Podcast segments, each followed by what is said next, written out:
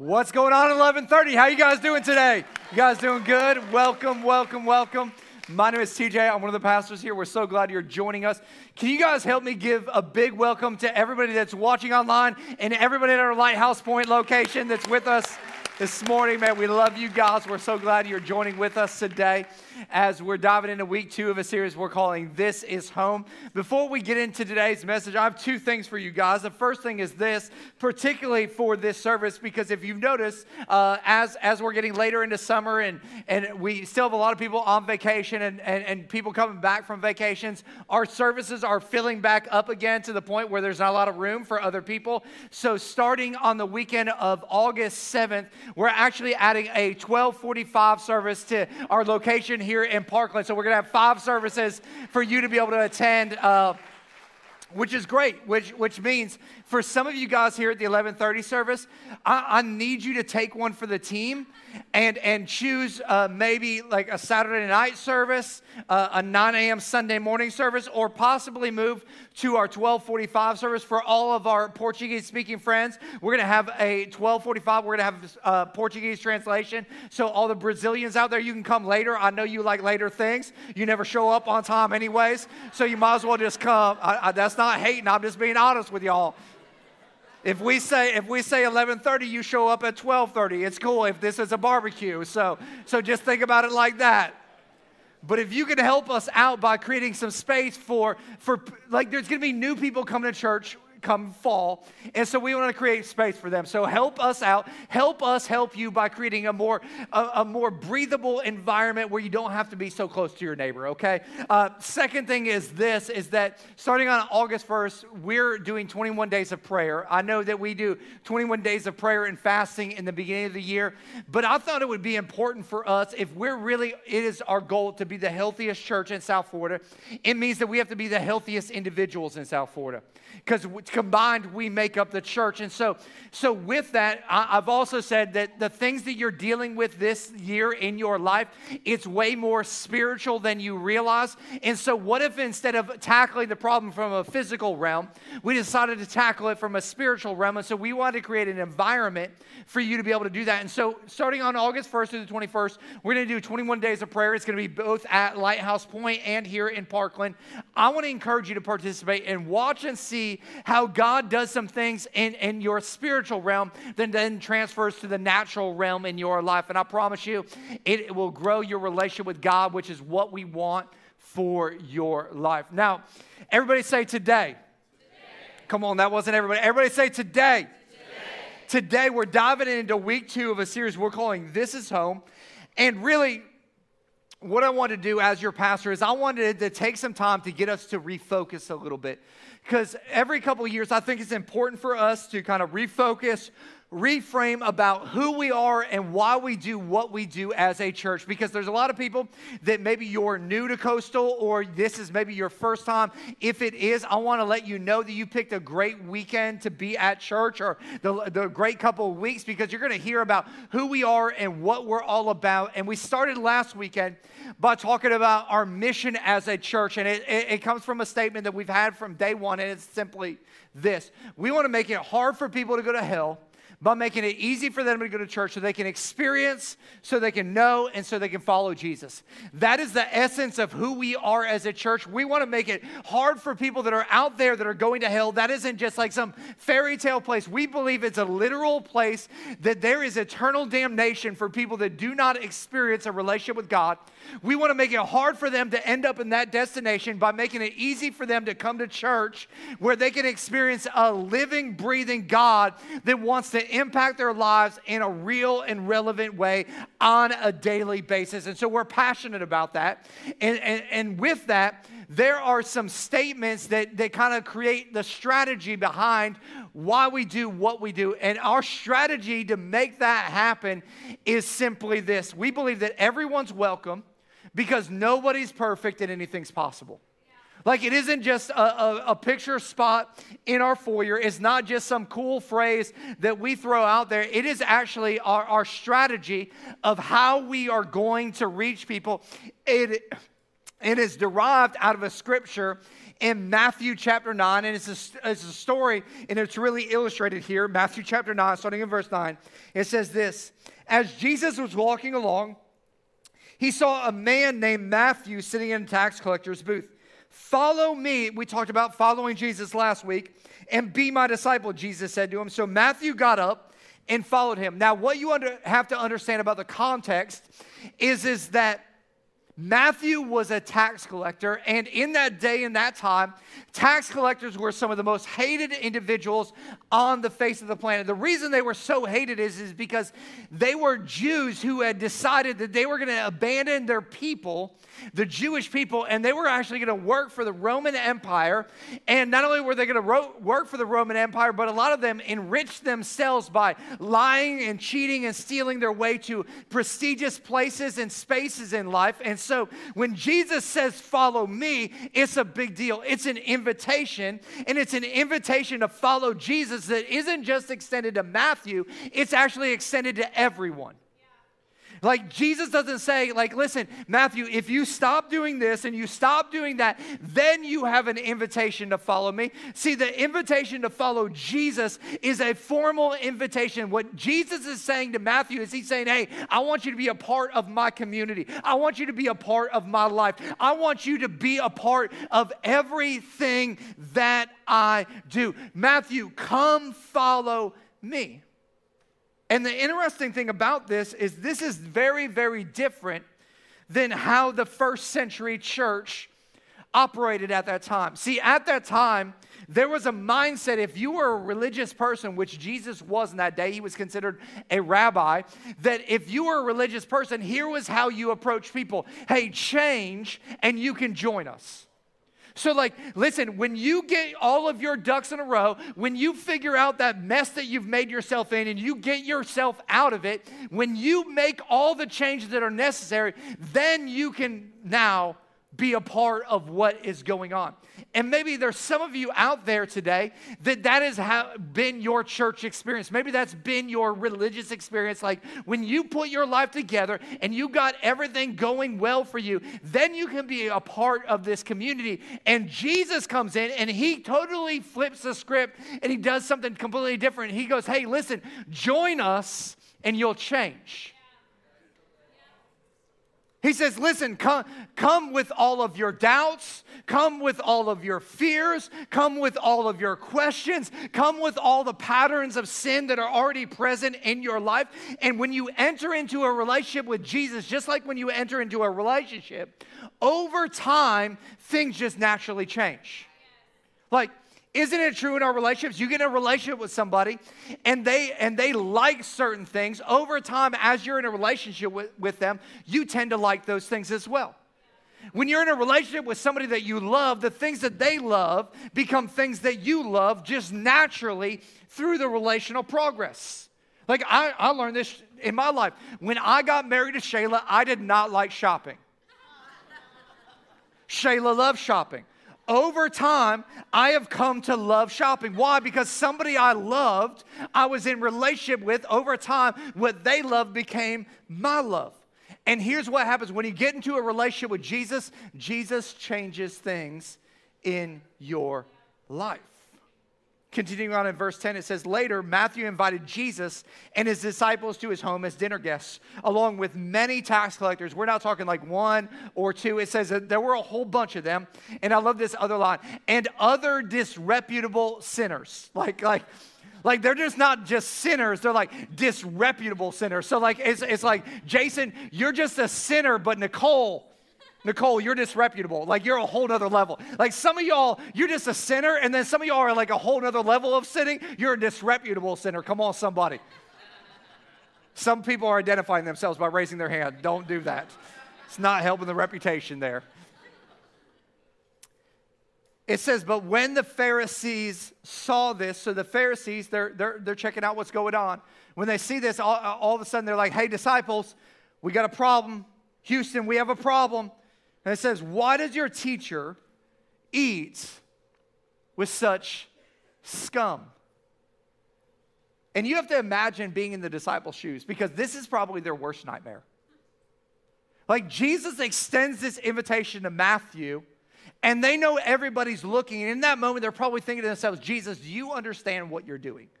Like, do you know who this is?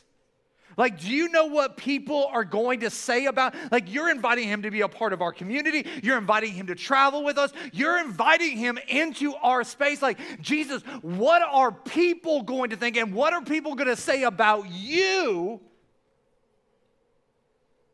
when they find out that he's with us? And Jesus like, it's okay, guys. I know what they're going to say. But it gets even worse because he's not just gonna hang out with us, we're gonna go over to his house. And they're like, What?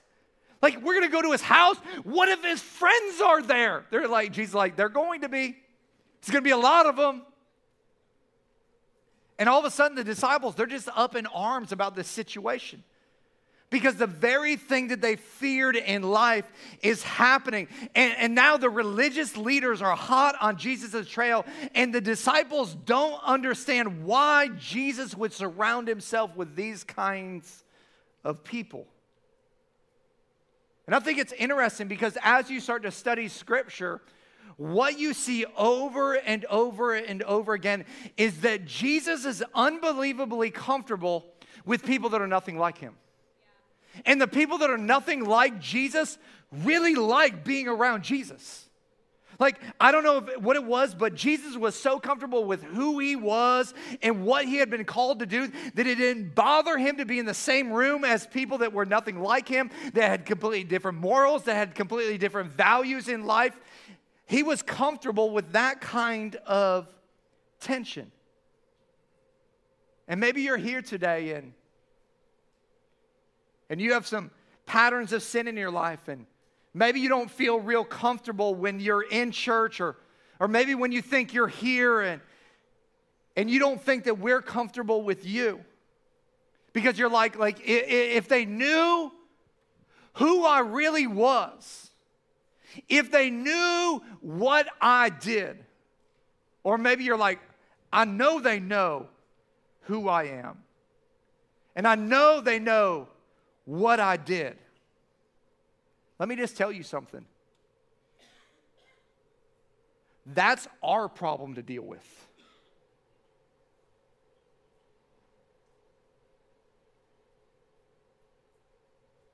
That's our problem. Because Jesus was totally comfortable with people that were nothing like him. It's not Jesus' problem, that's our problem as broken humanity. In fact, I never noticed this till a few years ago. There was a strategy that Jesus had in forming community that is way different than the strategy you and I have for forming community. Like, Jesus intentionally created a community with tension in it. I don't know if you ever noticed this, but when you think about the people that Jesus surrounded himself with, they were nothing alike. You had fishermen, you had tax collectors, you had doctors, you had business people, you had people from all different scopes of life. You, you had, you had women, women that, that were caught in adultery. You, you had all kinds of people. They had different values, they had different thought processes. And if you've ever been in a community where there's that much difference, there's a whole lot of love in that community, and there's going to be a whole lot of tension in that community as well. And at times, somebody's going to do something or they're going to say something, and people are going to be like, whoa, didn't see that coming. Or they're going, to, they're going to believe a certain way, or they're going to have a different view on politics than you, or they're going to have a different view on Jesus. And sometimes in those communities, there is some tension that is there. And Jesus purposefully created community where there was tension. Now, I think this is important because we want to do the same thing as a church. Now, I don't think the church always has to be full of tension, but, but if we want to follow the same strategy that Jesus had, there will be some tension here. In fact, I, I would say that there's going to be so much tension here at times that some of you will not stick around here at Coastal. Like the tension will be too much, and you'll be like, man, I just can't handle this. And that's okay, because we've said for a long time, we're not the only church, we're not the best church. Like there are phenomenal churches all around South Florida that you can be a part of. And, and Coastal isn't for everybody, but we want to create communities where there is some tension. Like I'm selling Coastal really well right now, aren't I? Like everybody's like, sign me up. Like I'm in. So let me say it like this if you're looking for a community where everybody dresses exactly like you, thinks exactly like you, has the same political beliefs as you, believes exactly like you, the same race as you, acts exactly like you, then probably long term, this is not going to be a great place for you. Because we've been about creating a place where people can belong before they can ever believe. And I think that's important for you to hear. Like, we want this to be a place where you can belong before you ever believe. And when you intentionally create environments where people think different and they act different and they understand different, but on all of that, there is an invitation from Jesus to follow him that is open to everyone. And because that is like that, we believe that ministry is going to be messy. And we try, and the key word here is try, to create a community the same way that Jesus did. And so here is our strategy. Number one, we declare that everyone's welcome. Because the first thing that Jesus did to create community that had some t- tension in it is he declared everyone is welcome. And, and if you look at his life, you look at his ministry, there's one commonality in it all. It's always about people. All people. Jews, Gentiles, Romans, adulterers, lepers, the broken, the hurting, the lost, the destitute, the rich, the poor. It didn't matter. They were all welcome. And listen, his disciples, they didn't get it most of the time. And, and, I think at moments they were even embarrassed by the things that Jesus would do. So much so that they were embarrassed right here in this story that we're talking about with Matthew. They don't know how to answer all the questions that people are going to have. They, they don't know how to answer why is this person allowed in? Why did you confront this person on their sin? And why did you ignore this person on their sin? Like, what's the deal with the tension that's here? But Jesus was okay with that tension in the context of community, and he did it over and over and over again. And when you declare that everyone's welcome, it changes things. Like, now, let me say it like this everyone's welcome is not applauding everything that people do. It's important for us to know. There is a difference between everything's welcomed and everything is affirmed. Like everyone, every single man, woman, and child is welcome. Not everything that people do is affirmed in the church. It's important for us to understand it like this. I, I wrote it down like this Community is at its best when it embraces both grace and truth. And this is tricky. And the reason it's tricky is because Jesus was the only one on this earth that ever both embraced grace and truth perfectly.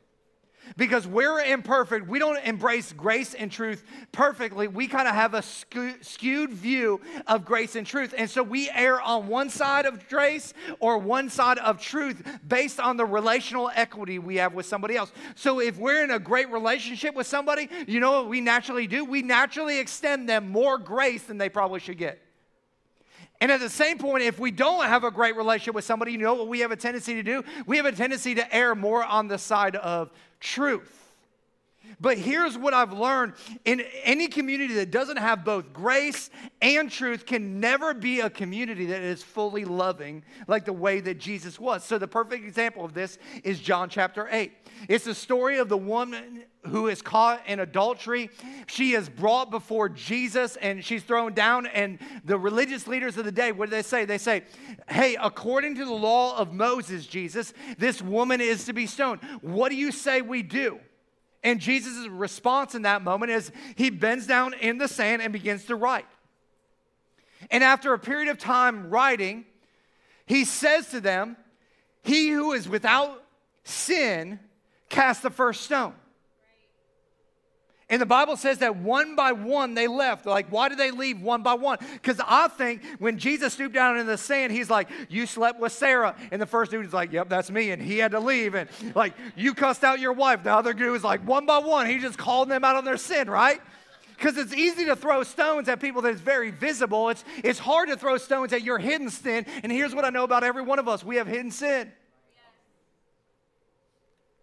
And so one by one they left till there was no one left but Jesus and this woman. And this woman is completely different than Jesus. You have the perfection of God and you have a woman caught in adultery. Jesus was comfortable with people that were nothing like him. And he says to her, Where are your accusers? And she responds, There are none. And what does Jesus say? He says, Neither do I condemn you grace. And she's like, You don't condemn me? Do you know what I just did? Like, she isn't even denying what's going on in her life. And Jesus is like, No, I don't condemn you. But he doesn't just leave it at that. He, he adds a little bit to it. He says, Now go and sin no more. That's the truth part. The grace part is, hey, I don't condemn you. The truth part was, go and sin no more. Now, why would Jesus say that? He's already said, I don't condemn you. Like, I, am not gonna, I'm not gonna hold you responsible for this. But why the last thing? Like, for so long, I thought it was a dig that Jesus said, like, neither do I condemn you. So he's fully loving in that moment. And then he says, go and sin no more. Why? Because Jesus knows in our life that there is a sting to sin.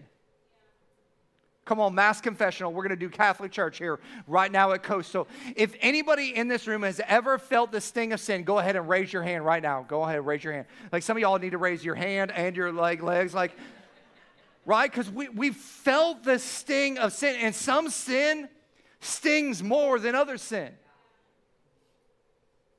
But I felt it sting. So Jesus is saying to her, like, like, listen, I don't condemn you, grace but you need to know that sin has a sting, and you were made for so much more than what you're settling for. See, it's perfectly balancing grace and truth. So everyone's welcome is not the same thing as everything is approved, but what Jesus models for us in community is that there is no room for judging, there is no room for excluding, there is no room for turning our back on people, there's no room for reducing people down to a label of you're not healthy, you're not normal, you're not spiritual, because the implication in that moment is is, is you're not, but I am. Right? Like, you're not all there, but I'm all there. And Jesus goes, Man, there's no room for that. And I just wonder, like, and I dream about could there be a Jesus community that is so relentless in his love here in South Florida that people who gave up on church a long time ago, people who thought that they would never be caught in the same room with people that are different racially and ethically and culturally and economically and morally and generationally, people like that could say, I might not believe believe everything that the church says, but I think it might be a safe place to explore this invitation that Jesus gives to everyone that says everyone's welcome. Like, could that actually happen here? And it starts with this idea that everyone's welcome. And initially, we love the idea that everyone's welcome until everybody starts being welcomed. You know what I'm saying? Until like that, everyone that you don't really like comes into the environment. And so, what you got to know in advance is that it makes things really, really messy and complicated. And at times, there's going to be some tension around here, and you know, you won't necessarily know what to do with that tension. But you got to remember that we're trying to create a place where people can explore what it means to have a relationship with Jesus. And so we declare that everyone's welcome. Number two, we confess that nobody's perfect. And I love that Jesus created a community where they could just confess that I'm not perfect. And I dream of that place, and, and Coastal's not it yet, I'm not it. But I want to get to a place where there's no hiding, where there's no pretense, where there's, there's no reputation building, where there's no need to impress other people, because we all realize that we're sinners saved by the incredible grace of our God. What will happen is, is we'll begin to understand where the starting point to this relationship with Jesus is. And honestly, it isn't where most of us think it is. Most of us think that our, our starting point in our relationship with Jesus is, is I've got to do better. Like I've got to do more. I've got to, I've got to read more. I've got to pray more. I've got to serve more. I've got to give more. And it's more, more, more, more, more, more. And all those things play a role in your relationship with Jesus, but it's not the starting point in your relationship. The starting point is way more simpler than that. And it's actually way more humbling than that. The starting point is a simple confession that simply says, I'm a mess and I need God.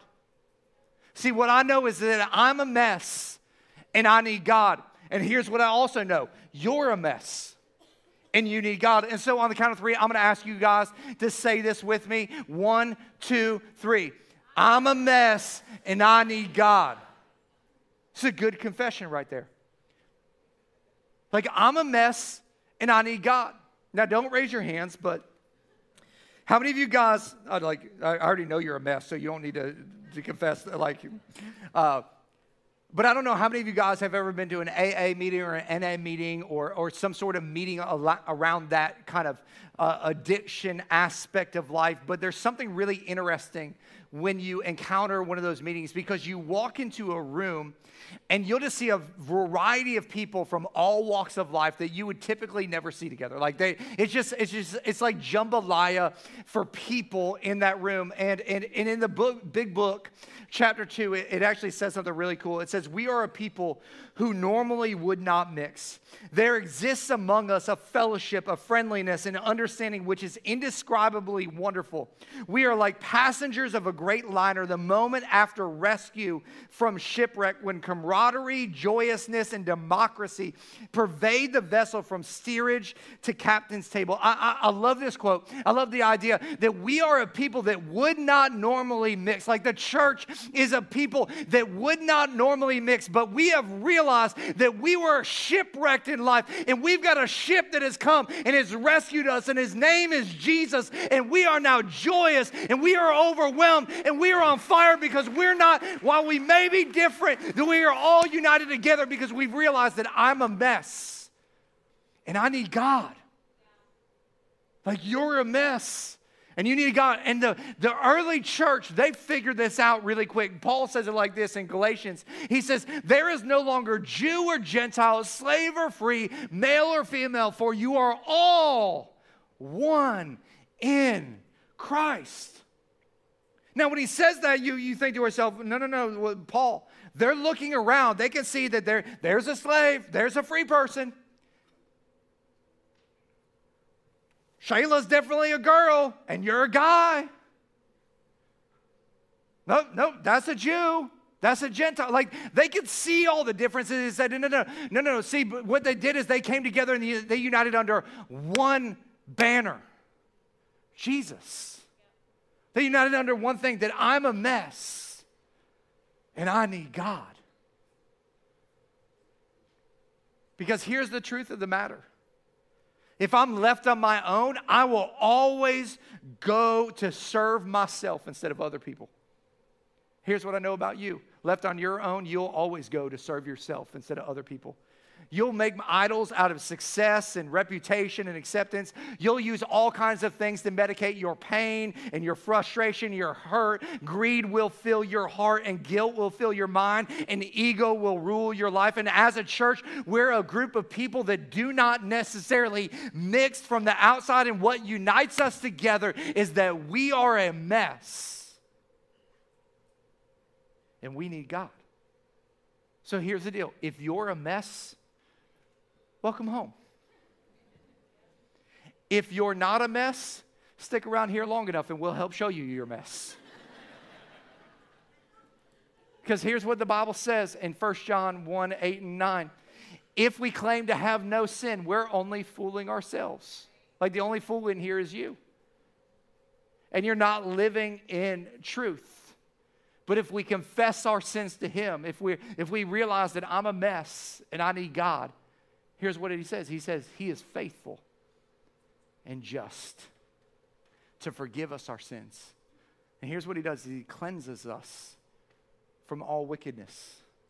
It's one of the reasons why we're doing baptism weekend this weekend. It's, a, it's an opportunity for us to not just internally say, I'm a mess and I need God, but publicly say it say that the, the, the, old mess that I created with my life, I, I'm going to I'm gonna take that into the waters of baptism. I'm to let God wash that away from my life. And I'm to make a public declaration that I'm a mess and I need God. And He's the only way that can save me and transform me and heal me and change me and, and, and do all the things that He needs to do. And so we declare that everyone's welcome and we confess that nobody's perfect. And number three, we believe that anything is possible. This is the part that I love. This is the part that I love about our church because in a Jesus community, you just never know. You just never know when somebody has an encounter with God, how it's going to change them from the inside out, how it's going to break the addictions, how it's going to remove the strongholds, how it's going to cause them to love, how it's going to cause them to change, and not just change them, but possibly change the world.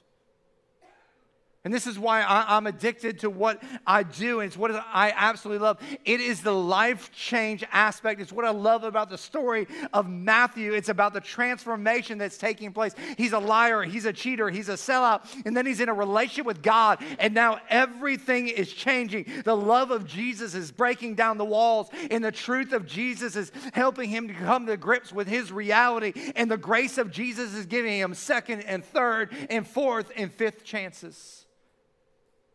It's what I love about Jesus as you look at his life. He was constantly giving people a second chance, a third chance, a 475th chance. I think that as the church of Jesus Christ, we should be handing out chances like it's candy.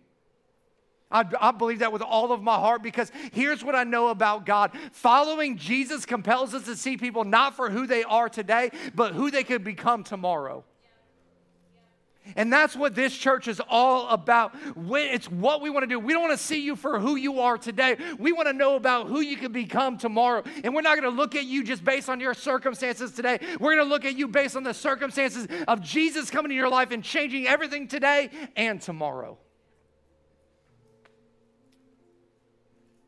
In fact, it's about this time 13 years ago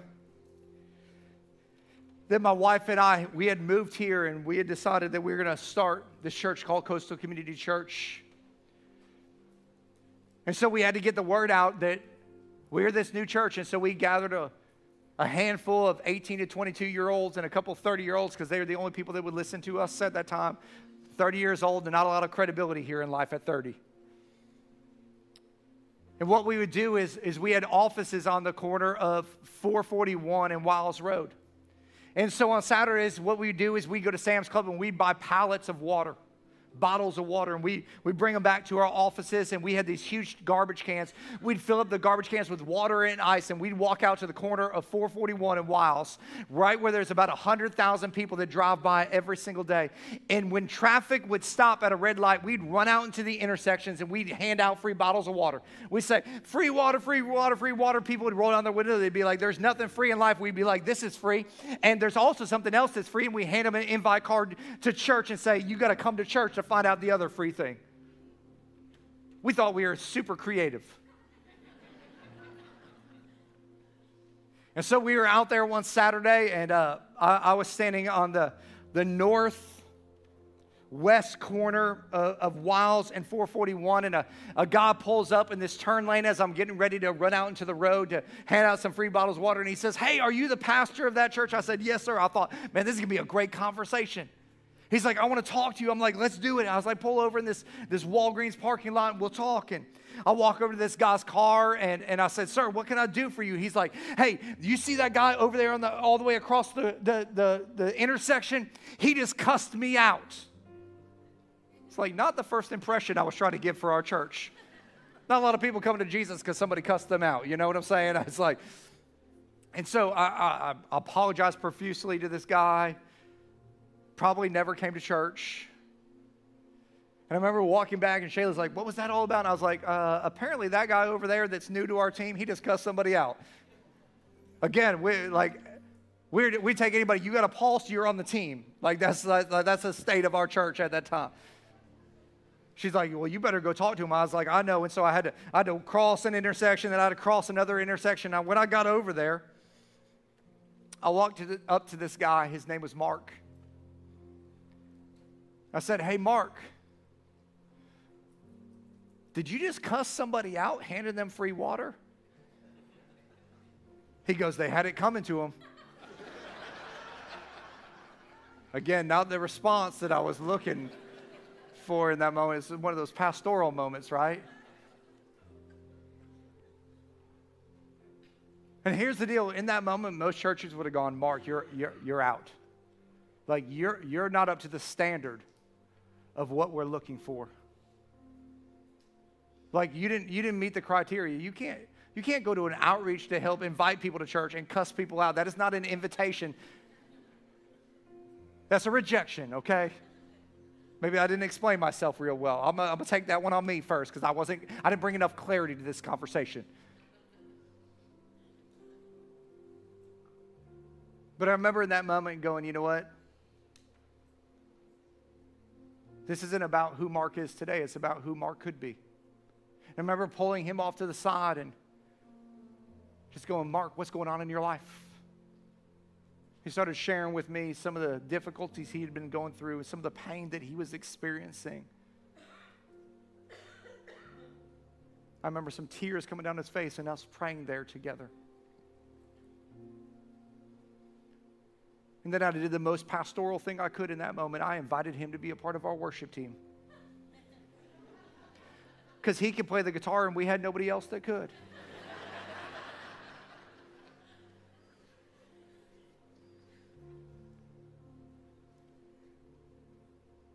Why? Because we let people belong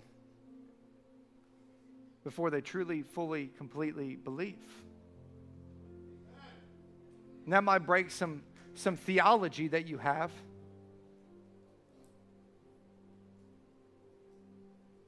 But I also knew that how Mark was acting in that moment, it was not the way that God saw Mark. And 13 years later, Mark this weekend will be serving at our Lighthouse Point location in our hub where people go to give their lives to Jesus every single weekend. Mark will be praying for people to be healed and marriages restored and addictions broken. Mark, throughout the week, will be leading Bible studies for people to experience, know, and follow Jesus. Why? Because we didn't see him where he was. We saw him in his future of who he could be because who the Son sets free is free indeed. And we don't believe that where you are today is who you're going to be, where you're going to be tomorrow.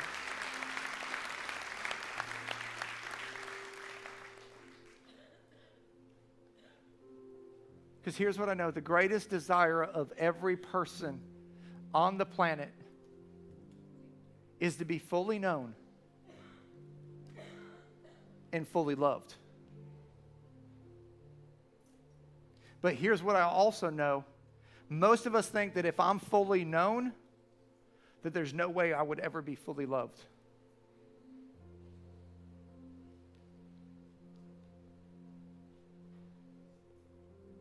And I want you to know that there is a God that fully knows every single thing about you the good, the bad, the ugly. And in spite of all of those things, He fully loves you.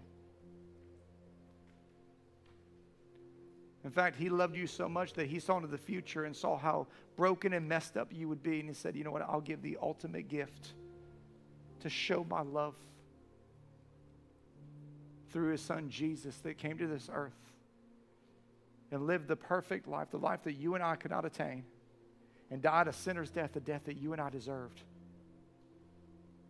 so that we could have a life and we could have it more abundantly. And what he's asked us to do is he's asked you and I to be dealers of that hope.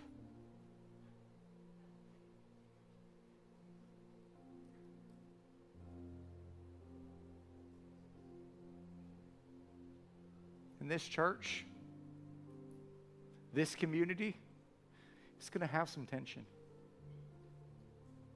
It's going to have some issues. And we're okay with that. Because this community is for a community where everyone's welcome. Because not a single person is perfect. But we serve a God where anything is possible. Would you guys bow your heads and pray with me? Maybe you're out there today. And as you're listening to this message, you're thinking to yourself, man, I don't I I know about a lot about rules and I know a lot about religion. I know that most places have always, or my perception has always been that if I change, then I'll be accepted. I want you to know that Jesus says, Come as you are. With your hurt, with your pain, with your shame, with your insecurities, with your failures, with your anxiety, with your fear. Like, he's not afraid of any of those things.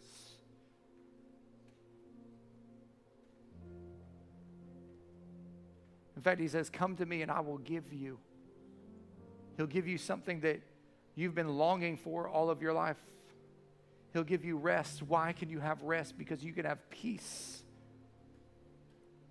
Knowing that there is a God that wants to know you personally, that wants to know you intimately.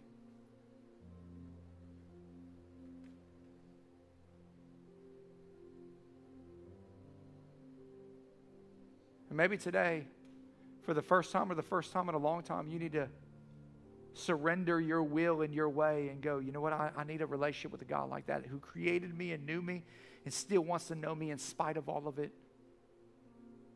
That doesn't just see you for who you are today, but who you could become tomorrow. And wants to help you become that man or that woman or that student that He's called you to be. And it begins with a simple yet significant prayer of surrender. The Bible actually says that if we confess with our lips and believe in our heart that Jesus is Lord, that what he did on the cross of Calvary is true and it's real, then we can be saved. Then we can begin a personal and intimate relationship with him. And maybe you need to do that for the first time or the first time in a long time. If that's you with every head bowed and every eye closed, whether you're in Lighthouse Point, watching online, or right here in Parkland, if you just slip your hand up at the count of three, I'd love to pray a prayer with you. One, two, three. Go ahead and slip those hands up. Yes, I see you. Thank you. Yes, I see you back there too. Thank you. Anybody else? Yes, ma'am. Three. Yes, sir. Four. Thank you. Anybody else? Don't miss your moment here. Back there, five. Thank you. Anybody else? If you'll pray this in your heart as I pray it, I'll say, God, thank you for meeting me in the middle of my mess. And today I, I confess before you, I'm a mess and I need you. Thank you for giving the ultimate gift of your son to come to this earth and die a sinner's death, the death that I deserve. I ask you to forgive me of my past, change my present, and secure my future. I confess that you're not only my Savior, but you're my Lord. Come into my heart. Take over my life. Help me to follow you all the days of my life and be an ambassador of hope to every person that I encounter in life. Jesus, I love you. It's in Jesus' name that I pray. Amen.